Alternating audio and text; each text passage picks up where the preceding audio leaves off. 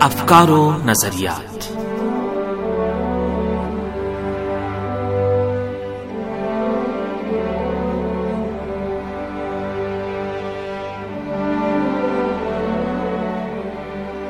عزیز سامعین، پروگرام افکار و نظریات کے ساتھ حاضر خدمت ہیں۔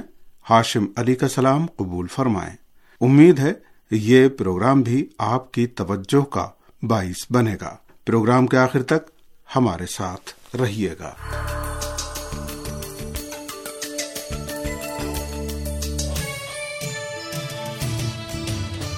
سعودی عرب نے ویژن دو ہزار تیس کے تحت اقتصادی، سیاسی اور اجتماعی اصلاحات کا آغاز کر دیا ہے۔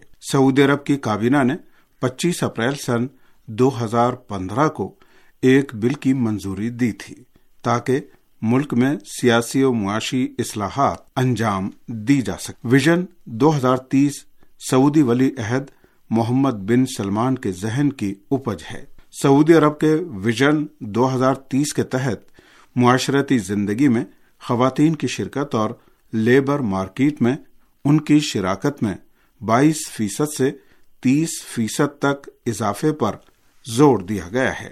سعودی عرب میں عورتوں کی ملکیت اور شادی کے حق کے سلسلے میں ملک کے قوانین کچھ ایسے ہیں کہ ان کو مردوں کے بعد دوسرے درجے کی حیثیت حاصل ہے اور ہمیشہ ان پر تشدد کیا جاتا ہے۔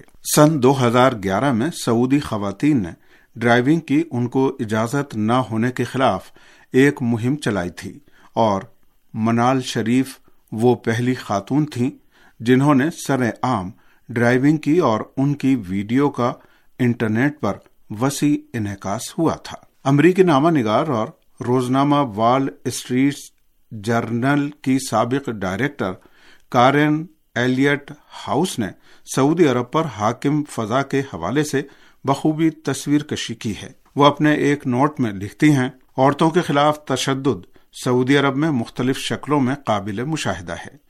گھرانے میں تشدد، عام شعبوں میں تشدد، مہاجر مزدوروں اور عورتوں پر تشدد وغیرہ۔ سعودی عرب میں ان موارد سے متعلق رپورٹوں پر آیت پابندی کے سبب گھرانوں میں ہونے والے تشدد کا صحیح اندازہ لگانا مشکل ہے اور صرف وہی شکایتیں سامنے آتی ہیں جو انسانی حقوق کے اداروں تک پہنچتی ہیں۔ جسمانی ایزائیں، تشدد آمیز کارروائیاں، جنسی تشدد اور توہین و افطرا پردازی ان تشدد کا ایک حصہ ہے۔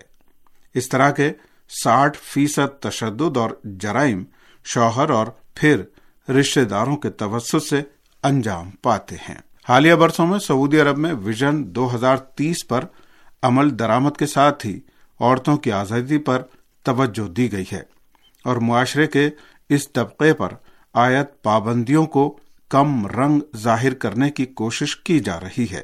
مثال کے طور پر سعودی عرب کی وزارت تعلیم نے جولائی سن دو ہزار سترہ میں اس بات کی اجازت دے دی کہ طالبات سرکاری اسکولوں میں کھیل کی کلاسوں میں شرکت کریں۔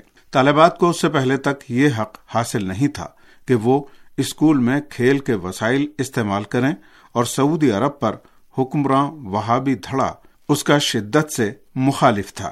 ستمبر سن دو ہزار سترہ میں سعودی عرب کی خواتین ملک کے قیام کی سالگرہ کے جشن کی تقریبات کے موقع پر ملک کی تاریخ میں پہلی بار اسٹیڈیم گئیں۔ سینکڑوں عورتیں اپنے سروں پر ہرے رنگ کی ٹوپی پہن کر اور ہاتھوں میں پرچم اٹھا کر اپنے گھر والوں کے ہمراہ اسٹیڈیم میں داخل ہوئیں۔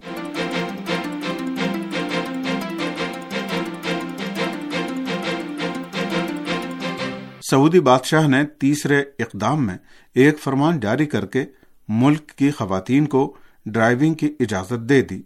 سعودی فرما روا کے اس حکم پر عمل درامد جون سن دو ہزار اٹھارہ سے شروع ہوا۔ یہ خبر بہت اہم اور پہلی نظر میں ناقابل یقین تھی، کیونکہ سعودی عرب جو عورتوں کی ڈرائیونگ کا واحد مخالف ملک تھا، کبھی اپنے اس موقف سے پیچھے نہیں ہٹا تھا اور عورتوں کو صرف مرد ڈرائیوروں کے ذریعے ہی ریاض جدہ اور دیگر شہروں میں جانے کی اجازت تھی۔ سعودی عرب میں رونما ہونے والی بعض دیگر تبدیلیوں میں سے ایک یہ تھی کہ واشنگٹن میں سعودی عرب کے سفارت خانے میں پہلی سعودی خاتون محترمہ فاطمہ سالم بائشن کو ترجمان مقرر کیا گیا۔ اسی طرح صوبہ الخبر میں ڈپٹی میئر کے عہدے پر محترمہ ایمان عبداللہ الغامدی کو مقرر کیا گیا اور عورتوں کو فتویٰ صادر کرنے کا حق دیا جانا بھی ملک میں عورتوں کو دی گئی آزادی کا حصہ ہے۔ سعودی عرب میں عورتوں کو ان کا حق دیے جانے کے سلسلے میں کیے گئے بعض اقدامات کے باوجود ابھی بھی ان پر بہت سی پابندیاں عائد ہیں اور سعودی معاشرے میں مختلف شکلوں میں عورتوں کے خلاف تفریق آمیز رویہ اور تشدد بھی بدستور جاری ہے۔ اسی وجہ سے یورپی حلقے اور میڈیا بھی سعودی عرب میں عورتوں کے حقوق کی اصلاحات جاری رہنے کے بارے میں شکوک و شبہات سے دو چار ہیں۔ اور اسی وجہ سے جرمن بلڈ میگزین نے بن سلمان کے اس طرح کے اقدامات کو حکومت مخالفین اور ناقدین کے خلاف حکومت کے تشدد آمیز اقدامات سے رائے عامہ کی توجہ ہٹانا بتایا ہے۔ ایسا خیال کیا جاتا ہے کہ محمد بن سلمان سعودی عرب میں ویژن دو ہزار تیس کے تحت اقتصادی، سماجی اور ثقافتی شعبوں میں اپنے تبدیلی کے پروگرام پر عمل درامد کے پہلے مرحلے میں کامیاب نہیں رہے ہیں۔ وہ بھی ایسے حالات میں کہ جب بہت سے عالمی ادارے اور ماہرین ویژن دو ہزار تیس کا خواب پورا ہونے اور سعودی عرب کی موجودہ اقتصادی اور سماجی صورتحال کے حقائق کے درمیان بہت طویل فاصلہ محسوس کر رہے ہیں۔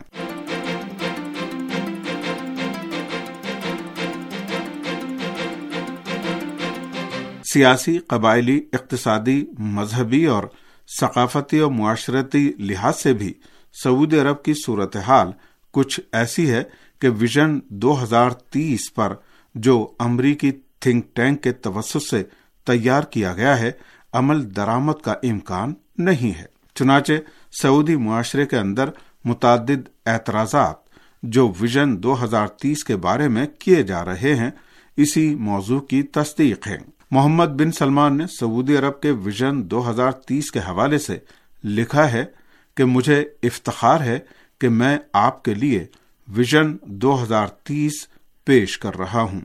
یہ ایک بلند پرواز ویژن ہے جو قابل عمل ہے۔ اور جو ہمارے طویل المدت اہداف اور توقعات کا غماز ہے۔ نیز ہمارے ملک کی قوت اور صلاحیتوں کا عکاس ہے۔ بن سلمان کے اس دعوے کے باوجود ایسا خیال کیا جا رہا ہے کہ سعودی عرب سماجی و ثقافتی بنیادوں پر تبدیلی کے در پہ نہیں ہے، لیکن اقتصادی اہداف کو عملی جامہ پہنانے کے لیے ممکن ہے ثقافتی اور سماجی شعبوں میں بھی مسلحتن یا عارضی اصلاحات کرنے پر مجبور ہو جائے، جو تعصب، قبائلی ازم پر مبنی آبادی کے ڈھانچے اور وہابیوں کے انتہا پسندانہ عقائد کے سبب بہت خطرناک یا ناقابل عمل ہو سکتی ہیں۔ اسپوتنک نیوز ایجنسی کے عربی شعبے نے لکھا ہے کہ محمد بن سلمان کے مد نظر اصلاحات کی فہرست پر نظر ڈالنے سے اس امر کی نشاندہی ہو جاتی ہے کہ وہ اپنے آپ کو ایک قومی جدت پسند اور اعلی اصلاح پسند شخصیت کے طور پر متعارف کروانا چاہتے ہیں۔ ویژن دو ہزار تیس کے دائرے میں معاشی، ثقافتی اور سماجی اصلاحات کے تعلق سے سعودی عرب کی تشہیرات ایسی حالت میں کی جا رہی ہیں کہ یمن کی جنگ سعودی عرب کی خارجہ پالیسی کا ایک تاریخ پہلو شمار ہوتی ہے۔ اس جنگ کے دوران سعودیوں نے یمن کے نہتے عوام کا قتل عام کرتے ہوئے انسانیت کے خلاف جرائم سمیت ہر قسم کے بین الاقوامی جرائم کا ارتکاب کیا ہے۔